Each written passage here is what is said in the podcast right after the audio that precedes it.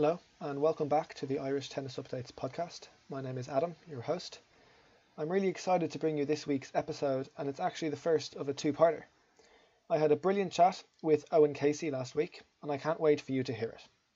Owen was Irish number one for 15 years, had an incredible record in Davis Cup, played in three Olympics, and the list goes on.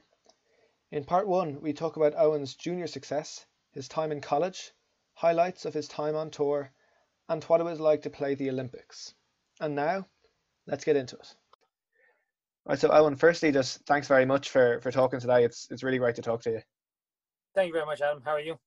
All good. Thanks. Thanks very much. Brilliant. Um, yeah. So how was how was in lockdown for you the last few months? Firstly, you know, away from tennis, back to tennis now. A few months. How were things?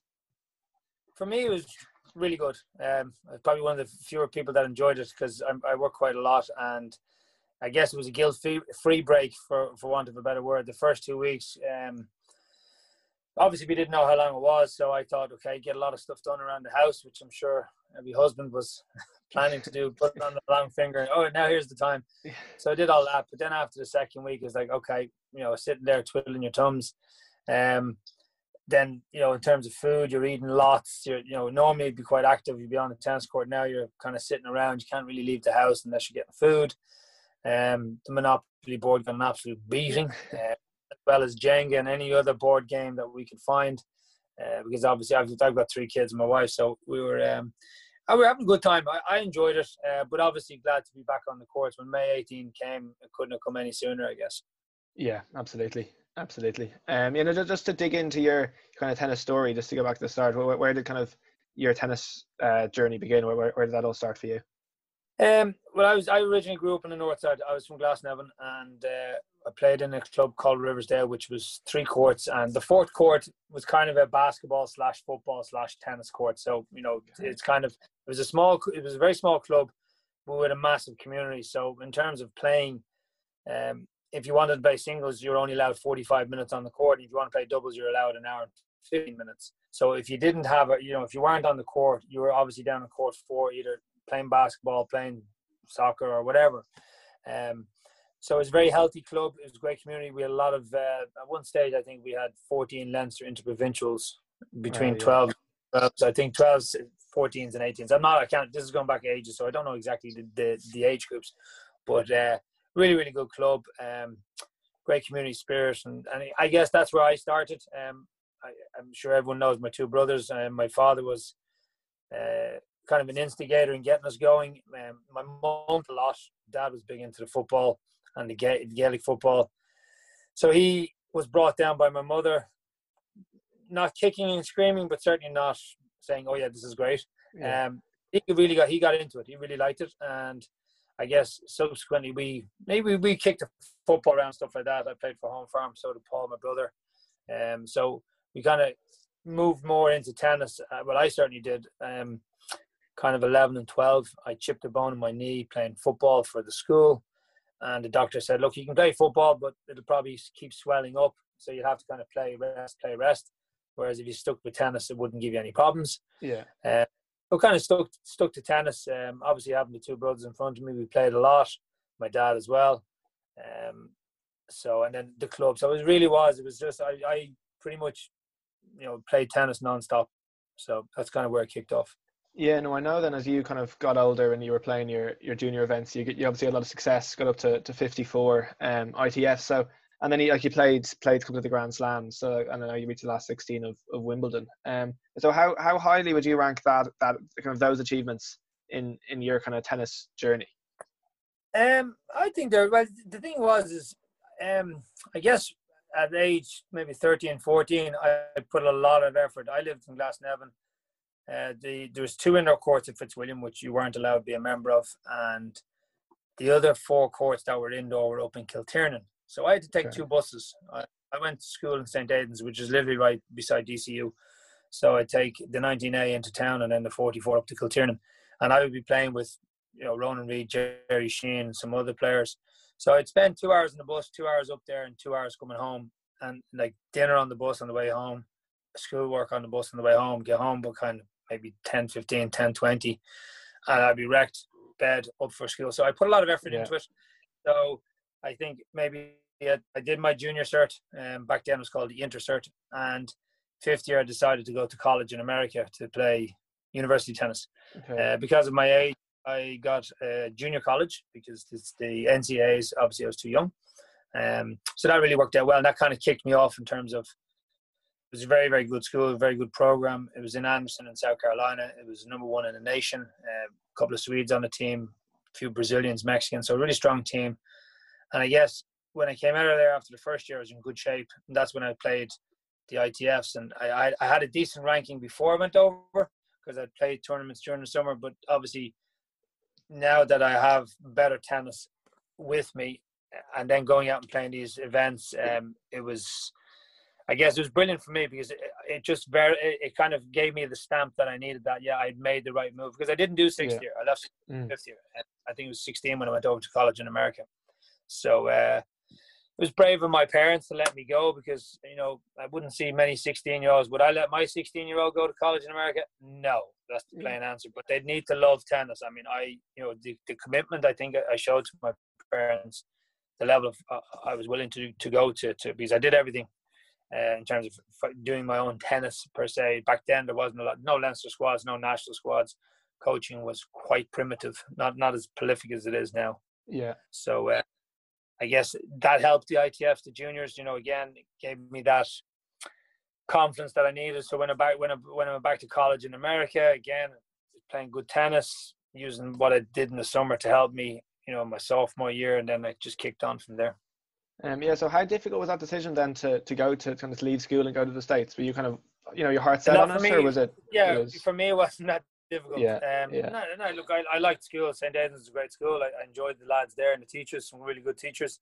Um, but I just love tennis that much. I, I, I mean, I, you know, I, I kind of marvel at some of the kids. You know, nowadays, I said to two kids the other day, you know, Gael Monfils, and they're like, no, and I'm just shocked because, like, at their age, I would have known all the players going back yeah. into the sixties. Yeah. So I would know a lot of the players now, past, present. Um, but a lot of the top juniors wouldn't know who the who the players are, and it, that's a little bit alarming because I think if if you if you play a sport, you should know who the players are and who the best players are, and try to have a role model.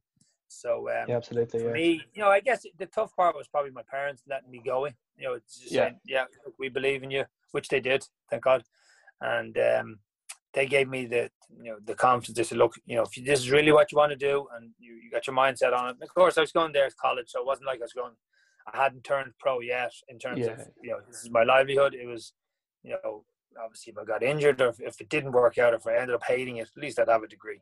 Yeah. And So how how long were you in in the states for then? Um, I was there for four years. I was two years at Anderson Junior College. We were both national, we were national champions both years, and then I went to Clemson University, which was literally thirty minutes down the road. Now Clemson is a huge football school now. Um, back then it was top ten not really like winning kind of they've all different kind of bowls over there but the main one is the orange bowl they've been in the national championships for the last five years so they've gone really like mega in terms of that um but the reason my main reason going there was their coach at that time chuck Kriese was the he, he was the the coach who had the most players on the tour at that particular time from college tennis mm. so if, if he was over in nebraska or if he was over in california i would have gone because I was doing my research. The fact that he was literally 30 minutes down the road. Yeah. And our college coach was really good friends with him. And we would play them literally once a week. Now, we wouldn't play their top six players because that was against the rules, but we would play their second string, and their second string were nearly as good as their top string. Yeah. So, it, was, it you know, and it gave me an idea because Anderson was very small. Anderson was maybe 1,000 students. So it was quite small. Uh, everybody knew each other. So if mm. you got into trouble, yeah. everyone knew you were in trouble. Um, whereas Clemson was massive. Uh, there's maybe 16, 17,000 students back then. It's probably more now, but um, the campus was huge. The football stadium I was like, whoa, um, you know. So it was it was a it was a no brainer from a move point of view, but it was more not so much the university, but it was more the the actual coach. The coach was just yeah. outstanding, amazing, amazing. Yeah. So from those four years, what are your kind of best memories you look back at from from the? From oh the Lord. Um, well, I guess in Anderson, um, definitely the two national championships. We played them out in Tyler, Texas, because that's ultimately what you're playing for. Uh, North Greenville, which is South Carolina, if anyone's familiar, North Greenville's in, um, think it's in North Carolina, but it's not that far from us. Uh, could be in South Carolina. We're very, very close to us. Huge rivals. We were number mm. one, they were number two. So when we went to their school, it was like a pitch battle. I, like when you were getting the ball at the back of the court, you were spat at. Uh, your mother was called everything. Your sister was called everything. Um, it was, it was, it was. For me, it was an eye opener. Now the, the coach warned us and, and, fellow players, like you know, this is going to be a. And I was like, oh yeah, yeah I'm kind of used to that. No, no, no, no. You don't get this. this it'll never be like, and again, you know, I've played tennis a lot before then. You would never get, I never got abused as much as I did. Yeah. Up there. Now we still won, you know, but this yeah. is part of it. This is this is their coach. This is what he did, and like when they came down to play us, uh, like campus security had to come out because our our so not many of our students would go up there. Yeah. But their students would come down. Like their coach would get their students to come down and, and, and make noise. So like our student our student body were quite res- not reserved, but they were you know they would respect they would respect people. Uh, and when they saw this happening, like you know people getting spat at, and they'd be then starting to call the students' names. So that was kind of probably the, a little bad thing, you know. But at the same time, it, it kind of it made the intensity fun, but it was you know it was an eye opener. You know, there's there's a lot of you know there's a lot of um, good memories. Um, you know, again, when I went to Clemson, going to my first football game, huge. Um, you know, 88,000 people at the stadium watching this football game. Now, I didn't trust me. You know, at that stage, I'm 18 years of age, and I'm, you know, really baffled as to how a game that should take an hour is taking four hours. I couldn't do the math on this, and I was like, yeah. "Why is there so much stopping?" Because I didn't didn't really pay much too much attention to. It. I still back then kind of tennis and football. I'd be following what was going on in Europe, but yeah. I wouldn't be uh, following too much in, in, what was happening in America. But great memories. Um, you know, the parties I guess at Clemson were just astronomical. Um, that's the one thing about college. You know, is particularly if you've got a big football team, the parties at the end are just outrageous. You know, you're looking at over you know one two thousand people, and music yeah. is cranked and everything. So, but and I'm not I'm not saying I was a saint. Um, we kind of only had back then there was no rules with the NCAAs, so we could basically we would train four hours a day, six days a week. Okay. Uh, now it's all different. You can only do about twenty hours, and that's including gym. And when I say four hours a week, I'm talking tennis. I'm not including gym work. So you can throw another two hours of gym work in there. Nearly six hours a day. So yeah. was a full time job. Yeah. We had Sunday off, so you couldn't really go out and go out in a bender on Saturday night, take Sunday off, and then be ready to go again on Monday. So it was very, very disciplined, and the training was exceptionally hard. Our coach was very, he's a true disciplinarian, and he, he is kind of military. You know, he found that the more he trained us and the more, the harder we worked, the stronger we got, both as an individual and as a, as a unit. Like we did now, nowadays, I wouldn't think too much of it, but we did what's called morning madness. Now, a lot of colleges, a lot of college players are like, oh, that's crazy getting up at six o'clock in the morning. Like six o'clock in the morning now is something I do regularly. But back then, you get up at six o'clock, you run down to the track, which is a mile. You do a mile for time, so you had to do it under five and a half minutes. Uh, for every kind of seconds you got over, then that was reduced on the last one. Mm. Then you do your sprints in between, and then to go home, you had to run that mile again under five thirty. You know, again. So it was one hour. Yeah, it was it was intense. Um, one day in each week. So you do that for 14 days. Um, and each one day, no no specific day named, the coach would drive by the track. That means you're going into the mountains. So you're literally jogging behind his car for for one hour.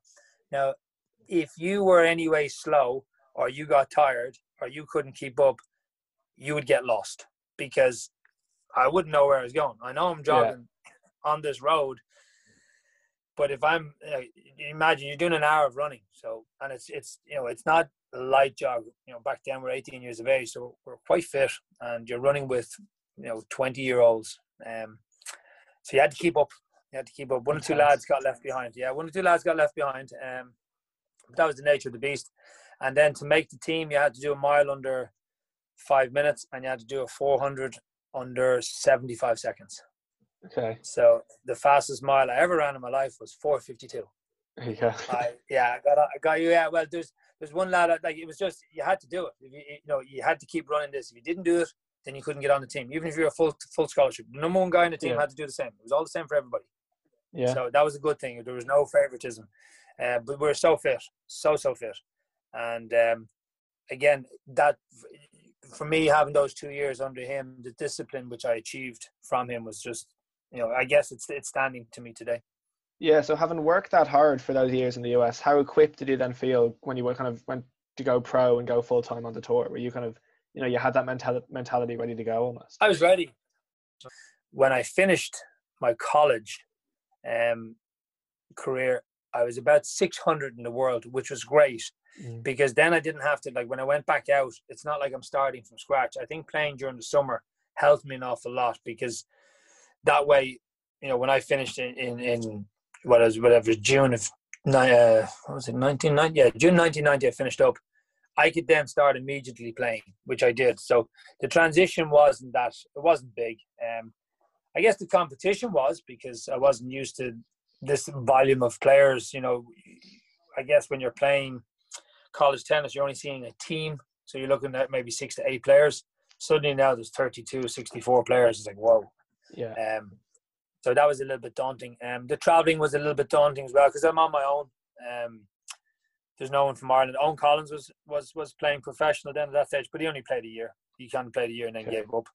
Um, so I was on my own, and so when you get into these venues, the first thing you're looking at is is now you have to remember, Adam, back in this day, these days, there's no internet.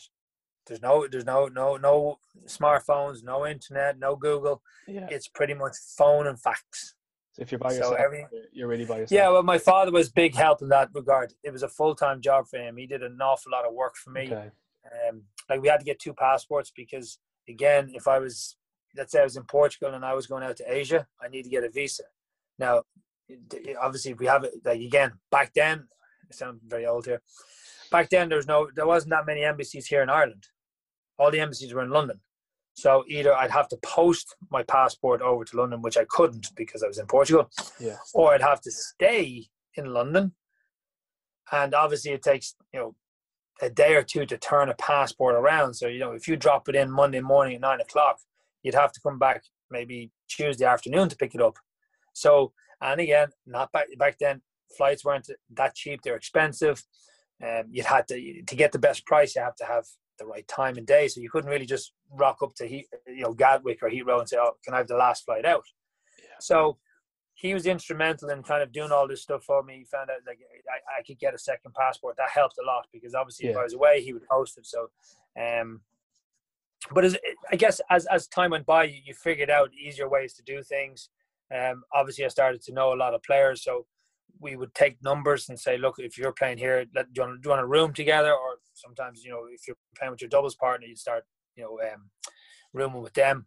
Uh, and ideally, I, you know, kind of, I guess, um, my second year, like in 1992, I kind of hooked up with a guy from U- University of North Carolina, Don Johnson, and we did really well. And you're always trying to cut costs, always. So, you know, it, it was just about trying to save as much money so then that money can be used some, somewhere else down the line.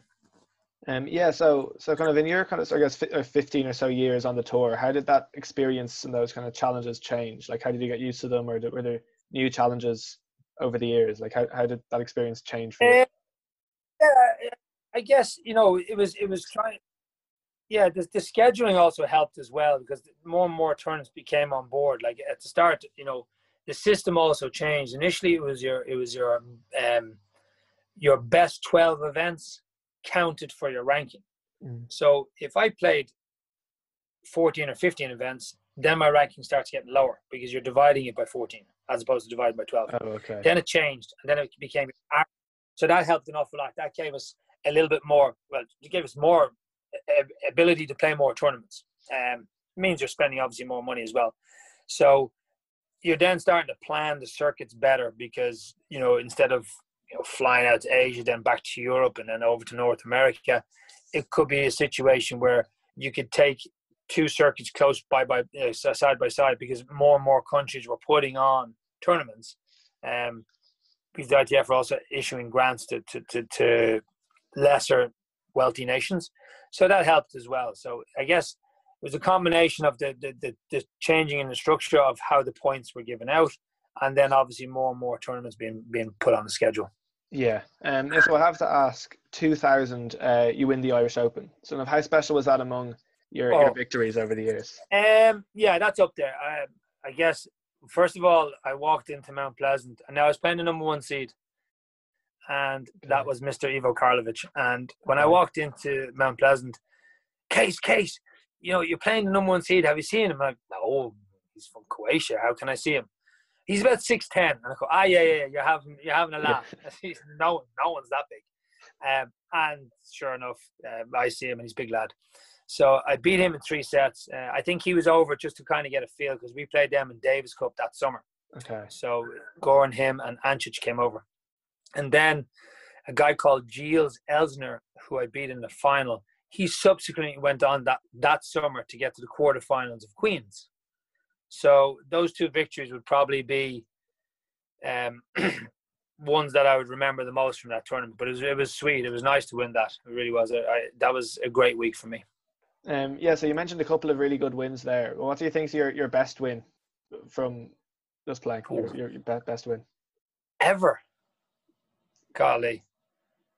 I, I couldn't I wouldn't know. I mean I beat Mal Washington in in in the Rolex. That's up in in New York. So in, in at Christmas you've got kind of the Orange Bowl, and then you've got a thing called the Rolex. So it's sponsored by Rolex. It's a big tournament in Port Washington, New York. So Mal Washington was, you know, he, he, he was in the final of Wimbledon in '96. I played him in the final in '89. So, you know, Freddie Fetterlein, top hundred player from Denmark. Um, I don't know. I guess I think for me the best match I ever played was against um, Magnus Gustafsson in the Olympics in '92 in Barcelona. Um, and that was for me because he was he was 12 in the world at that stage, and he was renowned for being a clay court specialist. I went three sets with him. Um, I did four sets with Goran, didn't beat him. Goran's match was a little bit more different because it was so fast. Um, it's not like you have time to take things in. It's not like there's a massive yeah. amount of tennis being played because it's just you know was, the whole thing was trying to get his serve back. But the Gustafsson was brilliant because uh, obviously it's on clay court. It's in Barcelona. The heat was lovely. Uh, and it was a really good match. We played good spirits, you know. Um, so I guess that one, uh, and then maybe winning the first round in the doubles in, in Barcelona, I guess. But there's a, a lot of, I mean, now that you mentioned it, like Davis Cup, gosh, I mean, tons of wins there. Yeah. My first Davis Cup win was in Mount Pleasant against Greece. Um, I there's a lot of there's a lot of matches there. I, I, I would find it very. I'd need to, I'd need more yeah. time to think about that because when you think of one, then you think of another, and then suddenly yeah. it's kind of well, it rolls on and on and on. So there's there's a lot of there's a lot like there's another guy, Filip Dewulf. He made semi-finals at French Open. We beat I beat him in, in '92 in a challenger in Brunei, and then I don't know what year. It might have been '96. He made semi-finals at French Open. So yeah. and then you have the Potter Cup last year. Potter Cup was amazing. Yeah. Oh, so yeah. um, that was really good. So there's a lot of there's a lot of good wins there. Um, but they're all all, all good, all good. I, it's very hard to just pick one. Um, yeah, to touch on on the Olympics, I know you played played three times the Olympics. So how was that first one in in '88? Kind of select, you know. Get, um, oh gosh, that was an abs- Yeah, the first one was an absolute nightmare. So we went to Linz to qualify in Austria. So um, Seven Owen Collins did that. That was brilliant. So off we go. We're go, we're in college. I'm in South Carolina and Owen's in Indiana. So we've got to get to Seoul, Korea. Now I knew nothing about visas in terms of back then, but it's even now basically I left the country and I didn't not that I didn't report it, but I didn't when I was coming back in, they wouldn't let me back in through LA because I left the country. I had to get a new I twenty. And It's like, well, I didn't know about this. Like, I'm only sixteen. Well, I wasn't 16. I said I'm only seventeen. I don't know any of this. But when we got out there, um, it was amazing. Uh, the, the the three things that are really well, all the opening ceremonies are absolutely brilliant. They they're, they're the pinnacle for yeah. me. Uh, I guess playing as well. But uh, the villages are amazing. I think Barcelona was by far the best one because we're right in the middle of the village, uh, literally opposite the food hall, which is great. So we didn't have to travel too far. Um, lots of really kind of I can't say on, on, on this because I don't know what age is going to be watching this, but there's some serious stuff going on in the village itself. A lot of yeah. you know swimmers not not necessarily clothing walking around you know after they finish. So there's just there's a a lot of kind of blow off steam stuff that went on. That was it was funny. You know, the dream team came in one day, so you're seeing Michael Jordan and all these guys, Larry Bird. So it was Barcelona was probably the best one, but the first one was I was probably a little bit too young to take it in, to be honest. Um, in college, yeah. I was told, look, as soon as you're finished, you have to come back. You can't stay out there too long. Um, because we like I would go out there maybe four or five days early to get acclimatized. Yeah. So it takes a while. So Barcelona is really good. Had a great time. Atlanta was Atlanta. It wasn't brilliant. Um, the village itself was colossal. It was Georgia Tech, so okay. it's really really big campus. Uh, and we played in Stone Mountain, which is about an hour and a half drive on a bus. So we only played there once. So we were there for two weeks. Um, but we only went up there once just to kind of get a feel for it because you're not going to go up there. If you're going to go up there two hours up and two hours down, it's your, it's your day gone. Um, and then you can't do anything else. So we kind of only went up there once or twice just to feel the place. But we were able to train at Georgia Tech, so we were able to train, then go to the gym, and then get our massages and food and so on and so on. Yeah. Um, I think yes, Atlanta, Seoul, the, the, Seoul was brilliant. The actual city, I really really enjoyed Seoul. It was a, because at that stage now I hadn't been to Asia, and it was a massive eye opener. Um, Barcelona is lovely. Barcelona uh, is is a European city, so I guess there wasn't anything there that you wouldn't necessarily not expect. And then Atlanta, I've been at that stage now. I'd been to Atlanta numerous times because Clemson and South Carolina, South Carolina, where I was in college, is only two hours up the road. So I would have used Atlanta as the place where I'd fly in. Yeah, so, but definitely Bar- Barcelona for me now was was amazing. Yeah, I guess it must just be being in that environment around all those you know top top athletes must just be a, an unbelievable kind of experience to see those you know world champions and and yeah, so on. Absolutely, I mean it's it's and they're all from different sports. Like um, as an athlete, you can only get tickets for the sports that your your country is involved in. Okay. So you know, in terms of for, for basketball, we couldn't get any basketball yeah. tickets because we didn't have a basketball team. But like you'd still go out, you'll still go to all the other events, and you're seeing all the top athletes. You're seeing Phelps. You're seeing like so many different athletes. And then when you go into the training room and you see them train and stuff like that, it, it is. It's you know, it, it is just it's it's a cauldron of just intensity, and you know these are the best athletes in the world at what they do, and you see yeah. them and how they act and how they eat and how they walk. Um, and that actually inspired me quite a lot because subsequently after Barcelona I went out to Asia. So I was wearing all my Olympic gear. Yeah. And I was, oh you were at the Olympics. I said yeah I was at the Olympics. So everyone's like oh wow you must be good. And I'm like yeah I am good. And then by the time you went and play a match you know oh you're an Olympic athlete so you know it was giving you a lot of extra value onto your game that maybe yeah. someone might not have given you initially you know? But um it was yeah it, it gave me a, like to, you know, because we had to qualify. Like the thing is it wasn't just handed to us. Yeah. So the main thing there was that we came through qualifying. Um in in in 88 i lost last round of qualifying to a guy called ralph Herzog who's from switzerland. 7-0 won the double so we qualified directly. For uh, barcelona i lost to gilad bloom in the last round of qualifying. So he went into the main draw. Now I subsequently got into main draw because Becker pulled out that year. So mm-hmm. and then we qualified for the doubles. Um, in fact, we got into the doubles direct acceptance because Owen and I's ranking was high enough. And then for Atlanta, myself and Scott, our ranking was high enough to get in as direct acceptance. So we didn't have to qualify. But the first two were very good. We had to qualify for both two. Yeah, so I guess it's it's being there is, is such that that you know that massive achievement. So in, in which of those three was was your big biggest success playing was your your biggest like ten matches? Best oh matches? gosh, um, certainly. Well, okay. So myself and Owen, we lost to Mansdorf and Bloom. Now we're going to see. This is how I talk about earlier about known names. People who, who know tennis would remember Mansdorf and Bloom. They're very very good players. So we lost them three sets. Then in Barcelona, obviously, had a good singles match against Gustafsson. Doubles, we beat Lavalle and Maciel. Now, Lavalle and Maciel, Lavalle won Wimbledon the previous year, doubles. So myself and Owen beat okay. them. Then we played Hlasek and Rosset. And Rosset was, I think, either gold or silver medalist that year. But Hlasek was in Wimbledon, I don't know how many times in the finals. He used yeah. to play with Forget. We lost to them, tough two, tough two sets. And then in Atlanta, we played the number two seeds, Connell and Nestor. Now, Connell and Nestor at that stage were Grand Slam winners. And myself and Scott lost to those guys four and four. So it's not like we, we disgraced ourselves, know, the two Irish lads. Like we gave good account. Like we actually played really, really, really well against these former Grand Slam champions yeah. and top 50 players. So um, Barcelona, though, for sure, probably because we got that win over Levi and Maciel, and then we played Hlasek and, and, and Rosset. And I think that was that was probably the better ones uh, uh, in terms of competition. Yeah, no, incredible stuff. Um, so then, like in terms of obviously that being the Olympics, like back home in Ireland, how much support did you feel above and beyond what you'd get normally? Like, did you really feel, you know, huge, huge support in the media, the public? Yeah, absolutely. Again, this is now before phones. Now, obviously, we're kind of coming in, in Atlanta. We're kind of coming into the era of phones. We got a phone from Motorola, but it was only to make calls within America, so that wasn't really a great help to us. Um, so you'd be getting faxes every day. You know, um, back then was it Eircom I think Eircom were can't even remember. Maybe Post and Telegraph. So, for example, when we were in Seoul, Korea, we were given credit every day to call back home.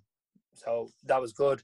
Uh, as I said, you'd get the um, you'd get the the, the, the, phone, the faxes and tele, tele was it tele, telex messages stuff. I can't I can't remember the word. It's basically like a piece of paper with writing on it. Um, so that's again. So you'd be getting all this, and you'd be getting them from random people. Like you'd be getting okay. from people who you don't know, who would be avid tennis players. Like they might be down in Cork or might be in Galway or Nenagh or whatever, are wishing you the very best of luck and hope you do well. And it was really nice. Um, so you could definitely feel the support. Uh, and, and, Barcelona probably had more support there because it was closer yeah. to home, uh, whereas Eddie Korea just a bit too far. Yeah. And that is where we're going to leave it for part one of this interview. Big thanks to Owen for his time and to you for listening. If you enjoyed, please subscribe, leave a comment, tell a friend, and help get the podcast into the right hands. And make sure to join me again next week for part two of this brilliant chat with Owen Casey. Next week, Owen talks about playing Davis Cup, uh, the world of coaching, his time as Davis Cup and Fed Cup captains, um, looking at Irish tennis and what could possibly be done to, to improve the state of Irish tennis, his advice for junior players, and a whole lot more. So make sure to join us again next week for that. And until then, I've been Adam. Goodbye.